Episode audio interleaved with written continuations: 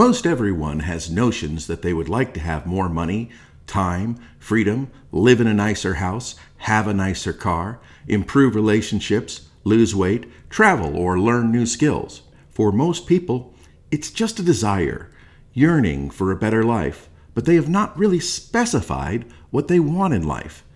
They just have a vague idea that they would like to live a better life.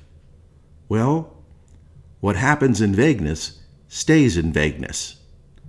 Without a clear, specific goal or a clear vision of what you want, day to day life will tend to take you off course, and often you will find yourself moving in a direction that you do not want. Also, you have to share this world with other humans, and they too have wants.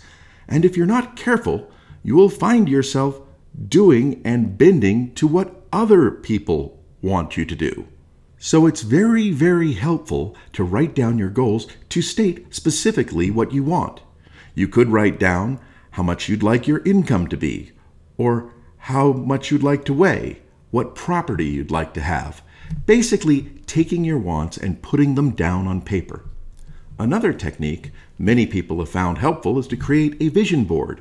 That's where you take pictures and images of things that you want to have in your life and you place them on a board. The next step is to take a moment and revisit your list of goals or your vision board every day.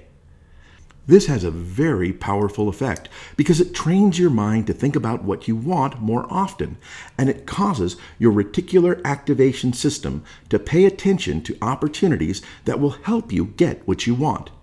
You will find throughout the day ideas will pop into your head, and you will spot opportunities that, if acted upon, will move you in the direction of your desires. It's really that simple. You write down or visualize what you want and revisit it every day. Some of you have seen the video The Secret. If you have not, I recommend it. Unfortunately, most of the people who saw it did not act on it consistently. That is, they thought about what they wanted in life and they envisioned it for a few days, and then life and the environment took over and they stopped thinking about it. So it's very critical that you find the time to think about your goals and what you want every day. That you're taking the time to reread your goals or look at your vision board and just pause for a moment and really think about it.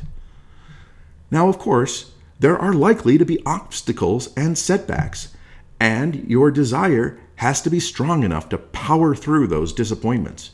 You can't give up. You can't worry about making mistakes. You, if you have to make a mistake or something goes wrong, you just got to pick yourself up and keep going. And sometimes having that desire, that vision out in the future of what you really want, helps you pick yourself up and keep going. If you are revisiting your goals and looking at your vision board, no matter what else is happening in your life, you have not given up. You keep thinking about your goals and taking action, and eventually you will get what you want. So let's create a list.